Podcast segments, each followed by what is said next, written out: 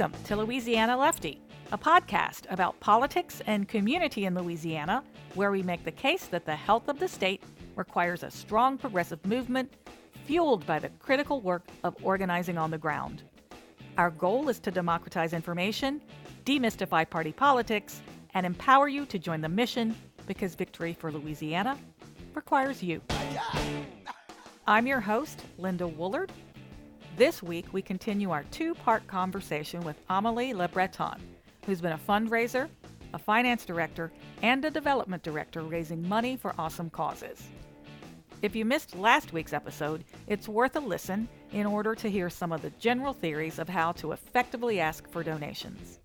On this episode, we'll discuss in more detail how critical it is for candidates, campaign staff, and anyone who relies on contributions to have the discipline to create a finance plan, draft a potential donor list, set up fundraising call time, as well as develop a strong process for engaging and thanking donors. We also continue to drive home the idea that what leads to success in fundraising is building relationships. As always, check out the podcast notes for more information. But for now, Amelie and I jump right back into our conversation. For a new candidate, should a finance director be their first hire? So that is often the case. Um, and I don't think it's necessarily, a, it's not a bad strategy um, across the board, but I think what you're, what some, what sometimes competes with that is like, I want the strategist type person. And I think in an ideal scenario, you have somebody who can offer you strategy, including a very specific you know, finance strategy, and they're going to start doing, they're going to, to start that work. Um, so if you have a strategist who's like, yeah, I can tell you what you're supposed to do with your money, but I'm not willing to make calls and I'm not willing to set up meetings for you and things like that, and they're going to be your first hire, then they're not going to, they're not going to be part of raising the funds that are needed to hire everybody else. So you need somebody who is going to be able to deliver you not just strategy, but actual, some actual fundraising work. Um, there's a lot of different ways you can structure a campaign too. So there's different consultancies and things like that. But at first, like staff hire should be, needs to be somebody who can help you bring in revenue, because then that's what leads you to everybody else. Um, but if you can marry that with strategy, that's, that's the ticket. And then the second hire should be your field person. Because I mean, obviously we, uh, Linda is a, an amazing field organizer and strategist and coalition builder, but seriously, you know, those two things in combination are really, that's where magic happens. If you have a good field strategy, a good G O T V strategy, and and somebody who's going to help you get the the money you need to go implement all those things, that's a solid that's a solid start. I endorse that message. So we can't talk about fundraising without talking about call time. So for yes. folks folks who don't know what call time is, explain that. So um, it, it often becomes like the dreaded menace or something. And I, I think that is totally avoidable. Um, the call time is, you have a candidate, and I will say right now, people who have been members of Congress for years, they do call time. Um, so no one's above it. Uh, presidential candidates do call, call time. No one is above call time. No one, this is a thing what, that everybody what has is to it? do. What is it? So yes. So um, you're basically, your finance uh, team is going to put together a list of call sheets for you, and you're going to sit there and call through them. And this is the cold calling part for a candidate. Um, however, it's not always technically cold calling, but you're just going to call through. You are going to try to make asks in those phone calls. So call time is sitting down and making fundraising calls. Yes. How important is call time? It is critical. This is what I was saying, is everybody from the biggest campaign you can run to, I have worked on a tax assessor and personally seen a tax assessor candidate do call time. Everyone needs to do it. Um, you know, I've said in other places, there's a lot of different ways that campaign can raise funds, you know, online strategies, digital things. And a lot of times I've heard a lot of candidates say like, well, why don't we can just do this online, or why don't we just push out another ad for something or whatever. And you just have to look them square in the face and say no, because that means you're leaving this money out there and not raising this. you can't push all the other goals off on other revenue streams. You just got to sit down and do it, because it's going to bring in vital funding for your campaign. And it costs nothing. And it costs nothing, except for a cell phone plan, which you already have. Well, and you've also said that it's not just about fundraising. Mm-hmm. Part of that relationship building through call time, it's about getting your name out there. Yes, yes. So um, that, thank you for, for reminding me about that piece, because um, the second half of that conversation with the candidate who doesn't want to do call time, after saying presidents do call time, everyone does call time, and that you can't push your, your goals off on other parts of your, your team or your plan, is that call time delivers really valuable things in addition to the revenue you'll raise. Um, you, even the un, unsuccessful conversations, even the voicemails you leave, you're getting your name out there on a personal level. And so I think a lot of people really focus on the, oh, the person who doesn't want a phone call from me or whatever. Don't worry about that. You're going to have to call through a lot of people to magically call somebody you're, you know, unscheduled at the right time. That's just life. People are busy, right? Um, so don't get hung up on that part. Leave a nice message and move on to the next call. And once you get someone on the phone, you have multiple objectives with them. You want the, to define your narrative to them. You want to, it's a great Great way to get experience refining your stump speech and things like that. You're going to be awkward the first couple of times, and that's per- perfectly fine. If you're, you know, a first-time candidate, that is absolute. Give yourself that space. You're going to wind up being awkward. You can be cute about it or something. You'll be fine. Um, and then, but again, you're so you have somebody say they do want to donate, or they're uncertain about donating to your campaign, but you can still talk to them about who their networks are and would they want to come to a coffee, or would they want to come to the coffee you have scheduled.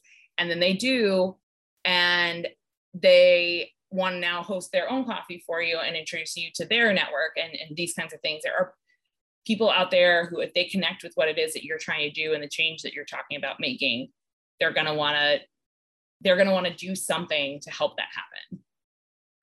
So, okay. So let's just real quick, I'm going to go over. So it's a critical source of revenue. It's the cheapest way mm-hmm. to fundraise. It's also about practicing your story and your stump speech with people. And if they don't give you money, it's still a way to find out what else someone might be willing to yes. donate to your campaign. So when you were at the D C C C, what was a standard call time for a congressional candidate back then? I know it maybe changed, maybe more now. So for um, a congressional candidate, I think um, as best memory serves, it was something around two hours a day. And what you wanted to do was schedule daily call time, whatever the number of hours actually are, are going to be the right fit for you, because then it's a campaign. As we all know, things are going to change fast and often. And so if you have this stuff set aside, and then you're able to go run over to the press conference that just got set up, that someone's invited you to participate in, that would be great opportunity, because you've done your all these other hours of call time all week, or you have it set up for the rest of the week. So hit it when you can, because you know something's actually going to supersede that down the road, and don't avoid it. And if you're an inexperienced candidate, how many hours a day should they be devoting to call time? For the inexperienced candidate, I think you want to do as much call time as your finance team and or yourself can find calls for. It's not necessarily about a number of hours, but about reaching your goals. So you want to set a, a baseline. You're going to do a lot of call time and figure out how much am I on average walking away with when I do my call time. And, and then you're taking that and doing daily and weekly tracking. Um, you know, d- depending on the race and exactly how much you're, you're raising, you may not need to focus quite as much on dailies, but I still still think it's a good thing to put into practice, but your weekly review of where you are to where you're supposed to be is going to tell you what's working. Because on a day-to-day, you may have a good day, a bad day, whatever. The weekly is really going to tell you, because if you wait to do it monthly, um, this is something where like weekly, monthly, a lot of times can be like, you know, whatever you choose. I'm saying do it weekly, because when, if you wait longer than that, then you don't have the time to make adjustments to your plan to get you to the right number. Right? Like you need to be able to know when it's working and when it's not fast enough to be able to make necessary changes. Um, and I think, you know, in addition to that, the other things that you need to consider about how much call time you're scheduling you know, for your, your first campaign or first campaign at a certain level is, are you also allowing enough time between your fundraising for the coalition building and your voter outreach? People need to see you. They need to meet you, especially when you're new. You need to go earn their trust. You need to not, like, depending on just like some television campaign and social and digital to make sure that the world knows about you is a bad plan. Especially as a first-time candidate, you're likely to be raising the kind of money that's going to get you on T V enough for that to be in any way effective. T V is really expensive and you have to be on it a lot to get a new thing into people's minds. So knocking doors on that front, on the organizing front, that is the, that's kind of the call time equivalent. It is the cheap, easy way to get your face in front of someone in a meaningful way. Um, so you want to make sure you're balancing those things. And then of course you need people to call. So you do, that's, you know, when you're asking about the first hire, that's, that's one of the reasons that you want that person to be able to deliver you some, some finance work, some finance work product, which is a call list. Let's break those things down. So there's several things there that you talked about. Um, and the first one that you were ju- just talking about, you called Mandy Landry's run for State House a model campaign. And yes, so when you're talking about, fan. yeah, so when you're talking about um, balancing fundraising and voter outreach and coalition building, you've really talked about her campaign. So did you want to talk a little bit about yeah, what makes yeah, that no, such it's, a model? It is such a good example for what I'm talking about. And, and, you know, for full disclosure or whatever, I knew Mandy before she ran. And so when she was talking to me about these things and talking to me about how the campaign was going, I was fascinated because there were so many things that about her campaign that were, you know, people who are traditionally these kind of gold star consultants in, in fundraising in our, our, you know, little piece of the world were telling her, you can't run in that district. And she was like, nope, actually, I've, we've done polling. I have found other polling that says this district, um, and, and actually I'm one of her constituents. Um, and this was specifically about her running as an, like, you know, outwardly gonna talk about a lot being a pro-choice candidate.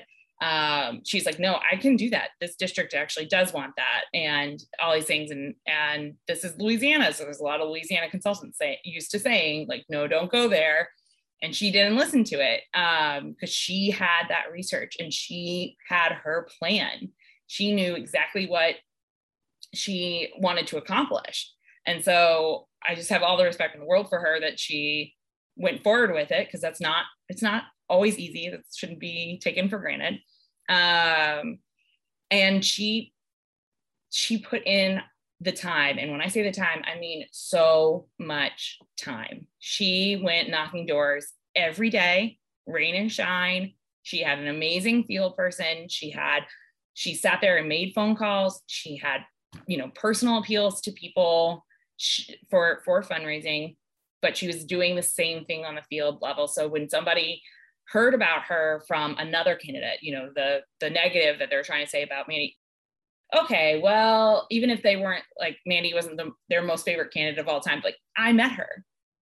That's not what she told me. Like, she told me this.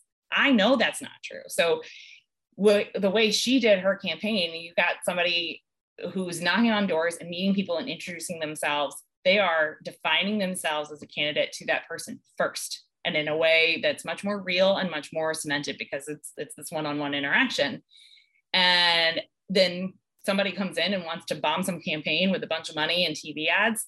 You've done that de- defining work. You've done that thing where it's, I'm looking you in the eye and telling you this is who I am. It's really hard for somebody to come along with a T V ad that is going to tell somebody their personal experience is wrong. You know, we hold our personal experience really close, right? And so when you are able to do that first on a one-on-one level, you can spend a ton of money on T V trying to convince people otherwise, but they're like, nah, I met that girl. I don't believe you. You're, you're full of it. And we've all seen T V ads where we're like, you are, that's not true. You know, like, we've all had that experience. So it's interesting to me because what you've really kind of laid out here in the fundraising conversation is that those same conversations that you have on the doors that are introducing mm-hmm. you to your voters are the same conversations you have on the phones when you're talking to your donors. They're really yeah. the same, same, same. Yeah. And I think um, there might be some field people in the world who would feel a certain way about what I'm going to say, but I also don't think there's any problem with, if you're having a good conversation on the door, saying, I hope you consider giving. That should be something you're saying, but sometimes feel people are like, fundraisers, back off. So I respect that. Well, I look, I will say for me as an organizer, and this isn't exactly mm-hmm. similar to what you're saying, but as an organizer, I really did kind of try to put a wall up between fundraising and organizing mm-hmm. only because I was asking people to donate time. And I felt like it was a bit of a big ask yeah. to say, I would like your time and I would like your money. The candidate's at the door and having a good conversation with someone, there should be nothing to prevent them to say, and that's a soft ask, right? Just hope you consider contributing to my campaign as well. I'm so happy to have earned your vote or whatever, if they've, if they've said something like that. Totally fair. Mm-hmm. And the other piece is, I think that it is just same as you've said on those fundraising mm-hmm. calls. It may not be money they're willing to give, but there may be something else. Mm-hmm. So I think it is that, exactly. Lit- exactly. that menu of options. Could you give right. money? You gotta Could look you give at, time? You have to approach people. This is the funny thing about fundraising and probably all the facets of campaigning, my experience being fundraising, is that like you have all this time and experience and all these different tools and strategies. And it all comes back down to like just reminding yourself, you've got to treat people like a whole person, you know, like it's almost like you come in and you're trying to learn all of the, the technical skills. And then, and then you have to come back around to just kind of those people basics. And if you talk to someone like they're a dollar sign or an A T M, it's not going to go well. If you talk to somebody like, you better vote for me, why wouldn't you? So I think it's really important to underscore what I've heard you say several times. I've heard you say it in different ways today. I've mm-hmm. heard you say it in the past, that it it has to be part of your thinking as the candidate or the campaign mm-hmm. staff, that you're not just asking people yeah. for money or time for you as a person. You're asking them to donate, invest in a bigger shared value. Right, right. Like your, and I your think, shared values, your shared beliefs. Yeah, I, I I really do think that, and especially when you're thinking of somebody, you know, somebody who's considering being a first-time candidate, you get wrapped up in like, oh, now I'm asking them to give to me, or I'm putting my personal relationship out there, and oh my gosh, what if they want to say no? So what if they say no? For one, that's one thing we all have to get comfortable with, is somebody's going to say no to you, and that's fine. Um, and two, the more important piece is, if you're asking that, if you're just reading out your bio, I went to a good college and I have this impressive career and da da da da da, and that's why I should be a good candidate for Congress. Like, no, you're not going to get a lot of bites. Like, you know, hopefully your mother will want to give to you because she's proud of you, right?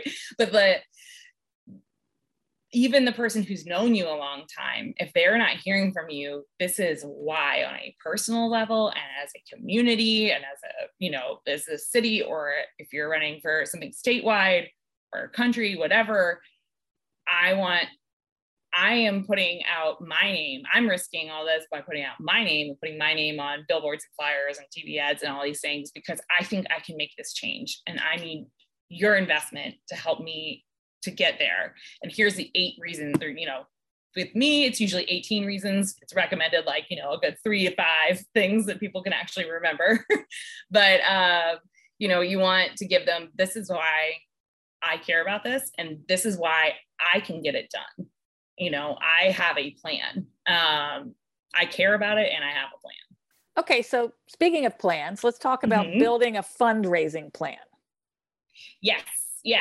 So I think we talked about a lot of these pieces um, here and there, but, you know, when you're asking about who do you want as your first hire, what you need from day one is, this is how much money I, it's going to cost for me to run this race. And you've got to take into account, um, you know, your staff pieces, your media buys, and then, you know, um, computer, Wi-Fi, all the things in between, right? Okay, how am I going to go get this revenue? And so you're going to take a certain chunk of that money and say, find, and I, I really do believe, you know, direct ma- any kind of mass, mass appeal stuff, your direct marketing, if it's mail, email, whatever, that's the thing to put your money in a consultant for. This is not exactly part of your question, but there's going to be a lot of consultant appeals across the board, but that mass volume of work, that's where they've tested okay. stuff eight times. that's where it becomes really valuable, right? Um, so you'll you'll want to consider that if you can, and then um, and so then building out. So you're yeah, setting so, start right, and so it's like, you know, people are very familiar with budgets on how you're going to spend your money. This is a budget on how you're going to to raise it. So you say this much is going to come from a, a direct marketing, you know, these digital kind of platforms, and then you're going through. Um, there's going to be some PAC support that you may be able to get. Now, some people don't want to raise PAC support, and I think that um, was an A-okay way to go, but obviously that can be part of a plan. Um, and then the individual support, and this is where the lion's share of that individual support is going to come through call time.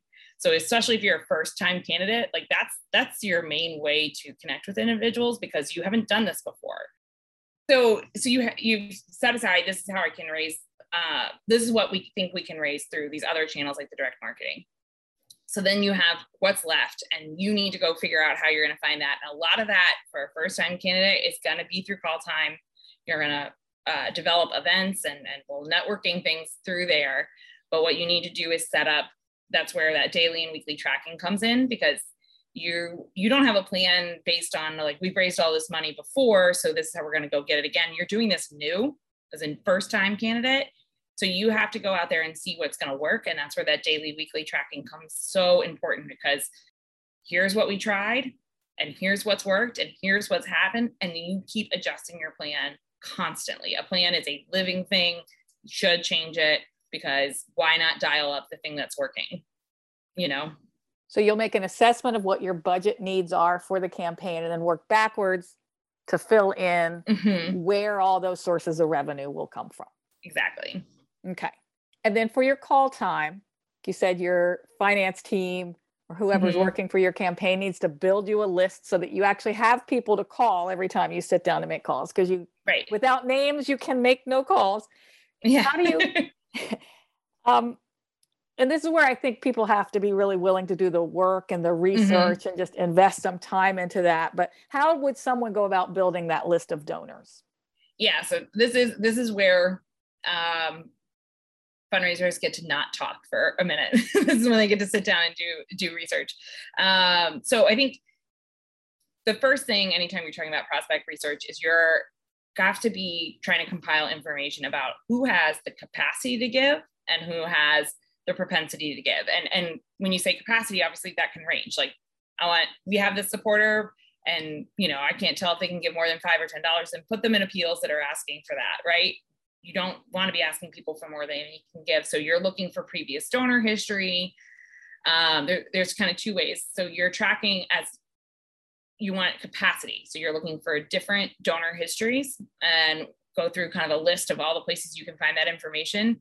And then as you find good prospects, then you're trying to look for who is likely to give. So I'm an environmental candidate who is, um, you know, focused in giving on those things. So first, for the capacity based on like previous giving history, one of the wonderful things about campaign finance disclosure is that the lists are all out there. This is what you were talking about earlier about you popped up on a list because of previous giving, right? Um, so F E C reports, um, that is, you can find on the F E C's website. I, I'm pretty sure you have to have a subscription to be able to like export this stuff. But in my time, which was a while ago, the political money line was kind of the easiest, uh, most organized information for F E C stuff. State reports for Louisiana, that's with your Secretary of State. Uh, city reports, I have actually not had to pull that kind of information out in a while, so I can't remember exactly which agency you get that from, um, but it'll vary city to city and state to state. Um, so sometimes your A G's office will have your campaign stuff, but in Louisiana, it's Secretary of State on the state level. Um, and then you want to start looking for, I mean, what you can find in any of these big public disclosure places is a lot of information. So from there, you're not just pulling everybody who's given in my area or whatever. You want to start prioritizing who are candidates who have a similar profile than you, or, you know, I'm running for uh, in a district, and the can- candidate before me or the member before me, actually, you know, we're pretty alike. So one, you want to go get that person's endorsement. And then two, you want to figure out who of their donors could you connect with and could you talk to? You're not always staying right in a, in a district line. So um, who else in your state cares about environmental issues and, or whatever, whatever cause you're working with. And then you're going to wind up calling some people that you just, you got off some lists and you straight up don't know. But of course the finance, your finance staff is going to be doing everything they can to find ones where there are connections. So you need to be telling them, this is who my network is. So they have that information. Um, and then they're going to find, this is somebody who's supported a candidate like you. This is a person who, um, I think when we were talking about this before, I had a, an example person of, this is somebody who is on the board of like three different environmental uh, organizations in, in your area. Like that's an ideal person for you to go talk to because they have multiple, they obviously care about this issue. They have multiple networks that care about environmental issues that would be wanting to hear from a candidate like you. And so you're prioritizing those that have a demonstrated history of giving and information that says, I'm likely to care about you as a candidate because of whatever common interests or common cause. Okay. And then when we're making calls, how do we make them successful? And I just want to say here, because I've already heard some of your answer to this. So before you start, one of the people that I heard from once was Foster Campbell. Yeah. Who called and heard my dogs barking in the background. And we spent half an hour talking about dogs. Yep. Yep. Which I thought was brilliant because that was a very quick connection to that person. Yeah. Yeah. I thought that was pretty smart. That is, that is pretty smart. Um, uh, and so, yeah, so when you're calling folks, yes, you want to refine some speech. People are busy and they do, you do need to be able to deliver what your message is quickly. But if you get, and, and like you said before, you're going to get a lot of voicemails and a lot of no answers because people are busy and we all screen our calls and things like that. But you get somebody on the phone and you want to start, you want to tell them who you are and be able to do that super quickly. Then you want to immediately start asking them questions about who they are, or do you have dogs? Because now that I work for the Louisiana S C C A, I can say profession, on a professional experience, everyone talk, loves to talk about their pets. Um, but yeah, you want to, again, it's about not talking to somebody like, here, you're this task on my list. And here, I'm just going to, you know, like word vomit all over this phone call until, you know, not let you get a word in edgewise until I've said my whole thing. Like, then I'm just waiting to hang up on you out of politeness. Like, I don't, you know, what's the other person getting out of this? So you say, here I am, I'm a candidate for Congress and I'm running for this reason. And I'd love to know more about like what you need from your Congress member or what you're looking for or something like that. You need to ask them about who they are and what they care about, because then you can have a meaningful conversation. Um, so I think that part is, is really important. And you've said before that it's about letting them know why they're on your list. Mm-hmm. What's the connection? It was either, it's either a person or a issue that has landed mm-hmm. them on your list. And is it an elevator pitch that you want to give early on? Or is it that? Just, yeah, I think it, it, it can depend, which is um, probably not a favorite answer, but I think you have to be ready to spit out that elevator pitch. That's part of what you're practicing when you're doing these things and having, you know, knocking on doors, making phone calls. Because one, if you do get that voicemail, you want to leave the message. So you want to have a good message to leave, right? Um, and two, you know, some people are going to want to engage in that conversation and other people are going to want to hear from you first. So you really just need to, as much as humanly possible, take the lead from the person that you're trying to engage.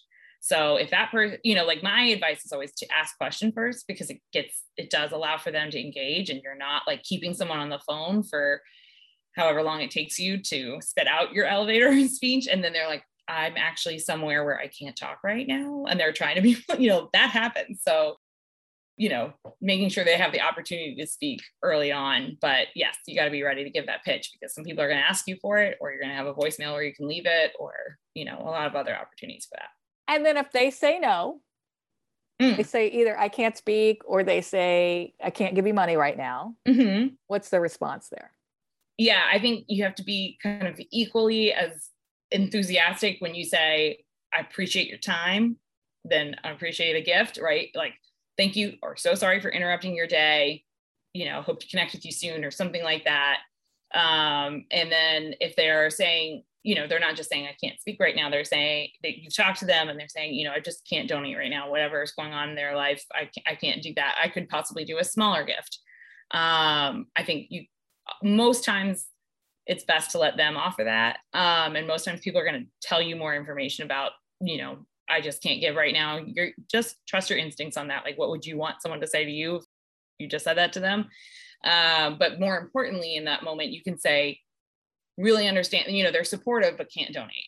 Well, thank you so much for your time. And I, I totally understand that. And then just immediately pivot to, you know, we, the campaign, you know, if you would consider volunteering, and there's all these other ways in which people can help you. And if, if again, depending on what that person has shared back with you at this point, one of the best things that you can get out of a conversation like this, either instead of or in addition to a, a, a donation, is I'd like to introduce you to my network of people. I'd like to have a coffee at my house. I'd like to invite you to my law firm to speak. I'd like to invite you to the organization I'm involved with.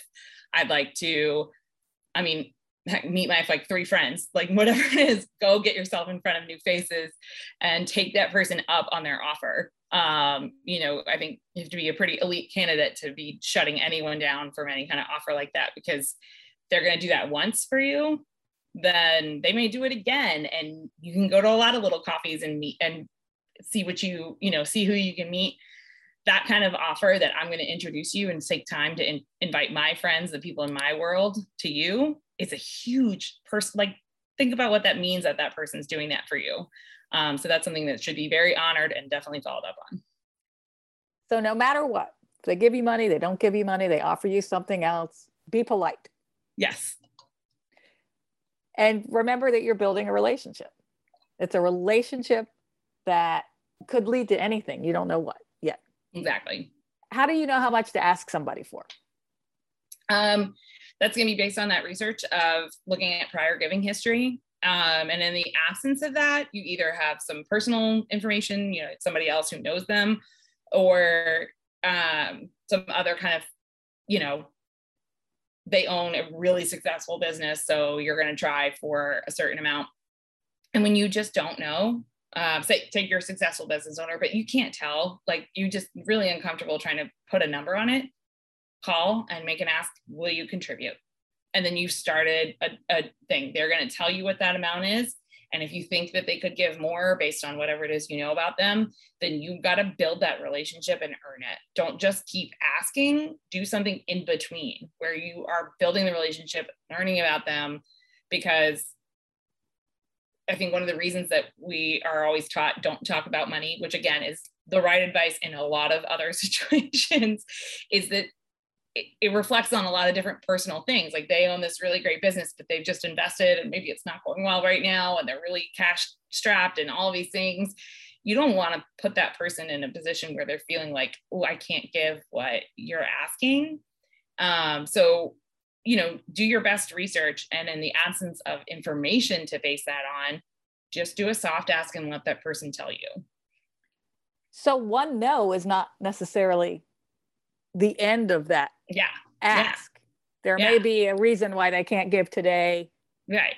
And in my experience, people are, if they're just saying, no, I'm not interested, they're, they're, the ambitious part of me doesn't want to say this, but they, they're telling you that. They're saying, no, I'm not interested. In most cases, when people are saying, I just can't give to that right now, or I'm giving to so many things, or you know, or I have already decided who I'm giving to right now, things like that.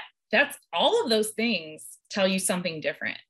So that's where the, you know, what do you say? What happens if they say no becomes kind of hard, because you should really be basing that on how did they say no. Um, so if they're saying, I'm giving so many things right now, I can't, that's amazing. And thank you for contributing to, you know, other great candidates in our community or other great causes in our community.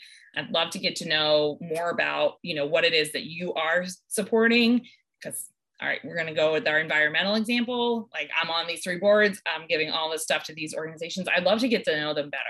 I'd love to get to know the people who are working on these issues in our community. If you, you know, would want to host a coffee, blah, blah, blah, blah, something like that. And I love that you say that initial no mm-hmm. suggests that what you need to now go do is earn their support. Mm-hmm. Right, because I mean, you can't assume that just because you, you know, have decided you share a common something, or that you, you know, common interest cause or cause that you care about, or that they supported the candidate before you, you don't know, like they may have known the person's brother-in-law and that's why they were giving, you know, you can't just make these assumptions about people because you have this nugget of information. They're a whole person. Okay, someone has donated to me now. Mm-hmm. How do I continue to grow that relationship? Yeah, so you want to make sure that you're, you yourself as a candidate, and then your finance team and, and your campaign staff have plans on how you're going to keep people updated and informed, and how you're going to have the you yourself part personal touches back with that person. So, you know, we want to make sure that every contribution feels, every contributor feels appreciated. Everybody who's making the five dollars and ten dollars, they're getting their thank you notes, they're getting their thank you email confirmations, and put some decent messaging in there. Do not just have like the auto receipt template, put something that means something in there, and then make sure that they are enrolled in some sort of, you know, whatever, however you're segmenting your digital communication, that, you know, they're enrolled in something that's going to tell them something meaningful. And again, my experience being more on individual um, relationship-based fundraising. So someone's giving you a maximum contribution or a significant contribution, you want to make sure you're coming back to them and talking about the impact that made. Hey, you, by the way, gave this one thousand dollars gift just in time, and we were able to make this T V buy, and I want you to know, like, it's making these impressions. We moved in the polls this way, or whatever. And then obviously on the development side, it's, or on the nonprofit side, I mean, it's different uh, impact kind of report, but um, you were part of making the campaign successful this week in this way. Um, we have the opportunity to go do this now because you gave this gift. Is that a personal call? Is that part of your call yeah. time? Yeah, it's a personal call. And it really, um, when it comes to individual fundraising and all the different steps that that takes, this isn't to be evasive. It really depends on the person, because you want to individualize what you're doing as much as possible. So you get to know somebody and they start texting you, text them. You get to know somebody and they start calling you, call them. They're emailing you, email them. All these kinds of things. Like at a certain point, again, all of the skilled work and all this technical experience comes back around. Now you have them and they're talking to you as a person, talk back to them as a person, right? So um, I'm like, don't make sense in my generation all, but I'm not like the biggest texter in the world, but there are certain donors in my work that like, they text me and I'm just like, oh, I've got to get back to them with that information. I literally email myself to remind them to text them the information that they asked for. Like, you figure out how to make it work, but you respond to people quickly, quickly, quickly, quickly. Don't leave them hanging. People are busy. They're going to go move on to something else. Talk to them while they're thinking about you and your thing. And then also talk to them um, in the way that they spoke to you. Like, come back to them through that same channel. And look, that's something we do in organizing also. Mm-hmm. There are some people who I will only yeah. ever get a reply if I message them on Facebook, or if I message them by text, or. Yeah. And then uh, we've talked about handwritten thank you notes. And mm-hmm. I guess those sometimes can be very meaningful to people. When Hillary Clinton sent me a, a thank you postcard, that was very yeah. meaningful, right? Exactly. And I think um, you find this is the stuff where it almost starts to sound silly about like which stationery you're buying and how big it is. Like I have at different times in different, for different roles, different things, had like different purposefully selected like different size stationery, because like, I'm like, every time I write these, I need to be able to say all of these things. So like, give me the space. And then I have a lot of these that I want to do quickly. Uh, like with Planned Parenthood, there were a number of, of, um, more mature women who were de- donating to Planned Parenthood, who are really the type who really appreciate a handwritten thank you note. And I literally got some like smaller stuff, so I didn't feel like I had to fill in everything because I was writing them way more frequently, things like that. Have your tricks, have your little life hacks for making the work of communicating with people easy and efficient for you, because you need to do a lot of it. So these, these little things will sound silly and there will be like one hundred people listen to that statement. Maybe there are two other people who are like, oh my God, I've done that too. Because They, that wasn't their issue, right? Just figure out what it is. It's taking your time to communicate with people in an effective way and make it efficient. And look, I think it's really much more meaningful for me if I get a two sentence hand signed mm-hmm. postcard than a full piece of paper. Typed, yeah. Yes. Yeah, absolutely. I think, and we talked about this before, it's all about if if I'm me, or I'm the recipient of this, whatever it is that you're doing, do I think that I just sat down and put my own personal thought into this? Or did somebody shove a bunch of letters in front of me and I just signed my name on them, you know? Um, and so it, it, you know, it depends. That's still the right answer for a certain kind of gift. It's, you know, um, every gift is appreciated, but you can't do these kinds of things for every five dollar gift you get. So if you're hand signed five dollar gift thank you note, you're way ahead of the game. Or spending your time on the wrong thing, maybe. Yeah. Can a campaign do without big dollar donations, or or can they survive only on grassroots donations? I personally think you got to push all your levers. Um, so you want to go to uh, make sure you have the best digital strategy, mail strategy, and individual strategy. To say that you're not going to do big dollar fundraising to try to find maximum gifts for the campaign, you're leaving you're leaving resources on the table. Big dollar donations, like every other channel, you want to make sure you're you're securing all of the funding for your campaign that you can, because um, you know you may have a bad week next week.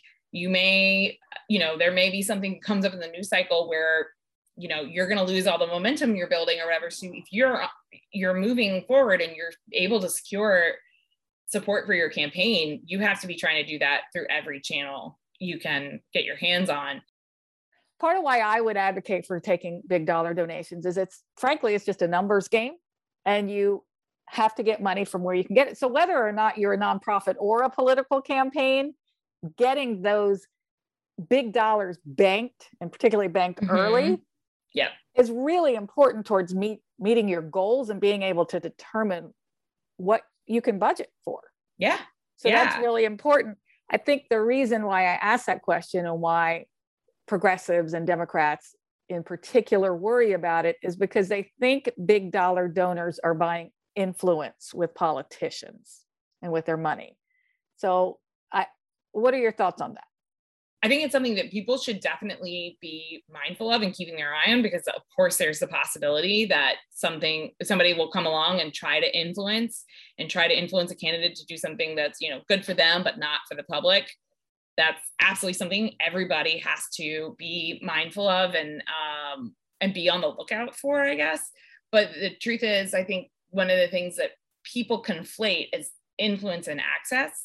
Um, and you're talking about, in our example of um, our, let's say our environmental candidate for Congress gets elected, and has been, this person's been in office a couple of terms, and they've worked with this, you know, environmental board member for years on building out things. They're trying to accomplish something that is for the public good, but they've also built a relationship as, like, you know, they've been working together now, say like six years, and this person has helped find new supporters for them, hosted events or and, and whatnot, but also these organizations that he's working with are, you know, helping develop good policy that he can try to implement, whatever. I'm, I'm constructing this as a hypothetical. Um, what, you know, what's necessarily bad about that? You're trying, you, what you want to be on the lookout for is if somebody is being influenced to do something that is against, is not for the public good, right? So if you have somebody who is, they're working together on something that they share a common cause and goal, they're going to build a relationship. So yes, of course, that person is going to have more access. They're going to be able to get them on the phone. They're going to be, they're going to have more FaceTime with them as they worked on these things over the course of the year. And so I think when people look at so-and-so is a buddy with this person, that's not necessarily the right barometer for whether or not influence is happening. Um, it's not that we shouldn't all have, you know, a skeptical eye about things. That's important. Um, but what you really want to be looking for is, did this person just start advocating the opposite way for something? Or did they just start advocating that something's going to happen in my community that's terrible for my community? You know, be aware on the policy front, because that's where that's going to show itself. And I think the continued access is what you've been preaching all along, is that right. You're building a relationship. You just said it again, but mm-hmm. every answer almost has had that in there. It's building a relationship, right? So if your first interaction with someone, that cold call where they wind up mm-hmm. on your list, is the beginning of building a relationship, that's not going to end when the campaign ends. No, because hopefully, you know, you decide not to run again as a member of Congress. You genuinely care about the environment. Very unlikely you're just going to stop worrying, you know, wanting to work on that. So you're even outside of your, possibly, you know, outside of your elected life, you're going to, um, you're going to want to keep working with these people. These are, we're all, this is going to sound very lofty, but like the candidate for Congress, the donor, the campaign staff, these are all full people. So they don't just stop being people when they leave one environment or the other. Um, but again, that's not to downplay how destructive bad influence can be, right? So we want to be mindful of those kinds of things. And I would say being aware of donor relationships is helpful, but mostly you're going to find the proof is in the pudding on a policy end. My caveat here, Amelie, is that I would love to get money out of politics, mm-hmm. but as long as it's there, you can't have one side disarm while the other side is playing with all yes, the weapons. That, that is the, I mean, I talked about coming in to work for the Democratic House Cam- Campaign Committee in January, whatever, twenty eleven. This is right after the Tea Party wave. This is after a whole election cycle saying, we're not going to super PAC. That, that's what, that's how twenty ten happened. Um, you know, you have people who are, including Speaker Pelosi, who are huge leaders of the Democratic Party, who didn't wanted nothing to do with super PACs, and they didn't do it, and they lost the House. And so, to your point, honestly, I think we'd all like to see money out of politics, all of us, and myself included. And I did this job for better part of a decade, I, or better better part of half a decade. I'm not that old. Um, but the um, but the the while it is there, and while we're in this environment, I think people may not have a full understanding of what it means to just be like, oh, we're going to throw this away and we're not going to do this, when you're, you're competing for something. You're not doing any, making any of those decisions in a vacuum. Now, we've seen different candidates say, I'm not going to take any PAC money, and do very well. And so I think we can look at those campaigns and the dynamics around those campaigns, because of course the particular candidate is going to be important, but try to find a couple of these campaigns that have done that well, look at the commonalities between them, and see like, how can we try to make sure that, you know, big organized influence is, can be muted a, a bit. But at the end of the day, we have to play on the same play field. Right. Should a finance director understand compliance? Yes. Um, I think when we actually, we talked about this before, so should that just be the lawyers who know that, or should the finance director? And I'm just repeating this because I thought it was uh, a funny back and forth, but as a kid of two lawyers, lawyers are important. And so everyone's campaign should have a some actual attorney that they can refer to. But yeah, your finance staff is there day to day. You need to, as a finance staff or as a fundraiser, know what is lawful, what's unlawful, and what is ethical and unethical. And those are two different things, right? You can be fine by the letter of the law, but not fine. Um, so know not only what the rule is, but why the rule's in place, so that you can help try to achieve that. Um, you know, I think we we miss a lot of things that got ripped out of McCain-Feingold. Definitely dating myself on that reference, but uh, the, you know, I mean, what was, what that bill in itself attempted to achieve and achieve and did for many years in many ways, not completely, not holistically, was it achieved having financial disclosure, that these things are public, more public disclosure than, much more public disclosure than had happened before.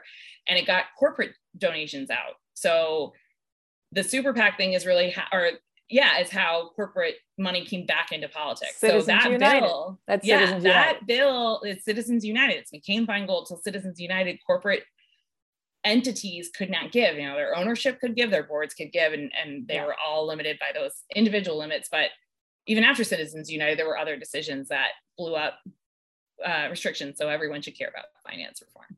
Yes. Before we move to the final three questions, mm-hmm. what makes a great fundraiser? I think to be good at fundraising, you have to be a couple of different things. And the first of which is passionate about whatever you're fundraising about. Fundraising work, um, you know, there's events involved. And in a lot of these examples, I get to talk about meeting really cool people and, you know, all these elected officials. So sometimes I think people look at it and think, you know, oh, that's just some thing for ladies who lunch. It's hard work. Um, But so you have to be passionate. You have to be passionate to go out and introduce yourself to blind strangers and try to get them engaged in your thing. That's absolutely true for field work too, right? You're not going to go knock on doors in the middle of the rain if you don't care about what's there, right? So similarly there. And I think you also have to be, um, you have to be strategic. You have to really, especially on the political side, like your time management. How are you going to get to your goal? What are you going to spend your time on? I could spend hours researching this one prospect and know all these things about them. And then that's one phone call and one relationship and one donation we can make, right? Like you have to figure out, that's where all that technical skill things come through. Like there are people who on the nonprofit side of life who are full-time prospect researchers, and they themselves have like timers that they set on their desk being like, this is how much time I'm going to spend researching this person because they need to know they're getting through the volume of their work. So specifically for campaign fundraising, it's the discipline of how you're going to execute your plan, sticking to it, reviewing your plan and updating it, like just constantly going through that cycle. And then I guess more on the personality side, again, it's, you just have to, you develop a, a good, no isn't, no isn't a negative, right? Like, or, you know, no isn't just this terrible answer someone can give you. It's a no. I move on. It's a no, but there's something else we can talk about here. One of those two things, and you just have to keep going. So you you build up, um, you build that kind of thing up though with time. So you got to be patient with yourself too. Okay. So last three questions I ask mm-hmm. every episode. Amelie, what's the biggest obstacle for progressives in Louisiana? So I think uh, it. can be hard not to feel defeated. Um, having worked for Planned Parenthood in Louisiana, it can be hard not to feel defeated.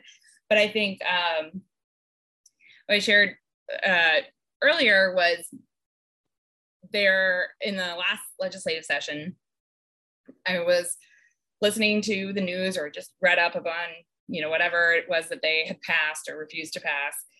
And I ran into Anita Zerbogan Hakes, who should also get shout outs from everyone all the time, all over the place. Um, and I was saying, oh my goodness, can't believe all the things they were doing, because she was talking about having just been in Baton Rouge. And she was like, no. And I, this is terrible. Both times I've forgotten what the specific thing was, but that she was talking about, but there were two, there were small victories. Like something got out of committee and something else got Uh, further along than it had in previous sessions. They weren't wholesale victories, right? They were part of the longer journey, longer battle victories. Like we are moving some needles here. We convinced some people that we couldn't convince before. And I was so glad I ran into her in that moment. And she said all, she said all those things because it just reminded me that, you know, you can't expect to go out and win these, win these, incredibly important battles and incredibly important goals in one fell swoop. That like big change of turning for this state in progressive work is gonna take time, and it takes that resilience. So it's hard not to feel defeated, but you gotta keep focusing on those little victories. What's the biggest opportunity for progressives? I think um, it's connecting kind of the bubbles we have across the state. So again, actually when I was working with Planned Parenthood, um, we have, uh, Planned Parenthood has health centers in, uh, in Baton Rouge and New Orleans. And also just to note, every time I start talking about the place I used to work, I still say we, like there. And I actually kind of love that, but Planned Parenthood has those two health centers in Louisiana. And so it's a back and forth between those. And I always considered myself, you know, somebody who really likes, wants to pay attention and be involved in, you know, what's going on politically or, or civically engaged, right, in my community. And I had no idea all these people I met in Baton Rouge, all these different organizations. I may have been vaguely aware of the na- their names or the names of the different groups, but all the things they were doing, again, like, you know, it kind of felt almost like you should have known this, because I stopped and thought about the, the work I did for the D-Trip, popping in and out of cities all over the place, knowing like people are trying and doing and accomplishing incredible things all over. And so being able to see between Baton Rouge, we got to know some folks up in, in Shreveport as well.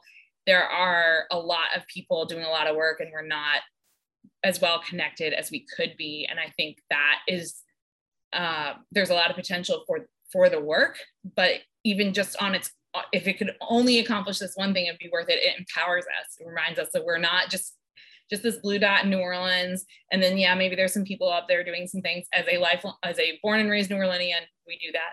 Um, that, you know, you got to make sure you're connecting with other people and seeing what's working for them. Could you try it there? And how do we connect, and how you um, kind of try to leverage the power of the supporters that we have for this kind of work and these kind of policies across the state. Amelie, who's your favorite superhero? It's Wonder Woman. Uh, it might be kind of a predictable answer, but it's definitely Wonder Woman. She's amazing. Well, I love that. She is a fan favorite on there we go. Louisiana Lefty. She's gotten name checked many times on the podcast. Thank you so much for taking your time. First of all, thank you for joining me multiple times to get this podcast accomplished. I really appreciate it, but very much appreciate your sharing your expertise on this. I think it's something we really need to train more Louisiana Democrats yeah. on. So really appreciate your time and your knowledge. You bet. Thank you. Thank you for listening to Louisiana Lefty. Please follow us on your favorite podcast platform. Thank you to Ben Collinsworth for producing Louisiana Lefty, Jen Pack of Black Cat Studios for our Super Lefty artwork, and one thousand dollar Card for allowing us to use their Swamp Pop classic Security Guard as our Louisiana Lefty theme song.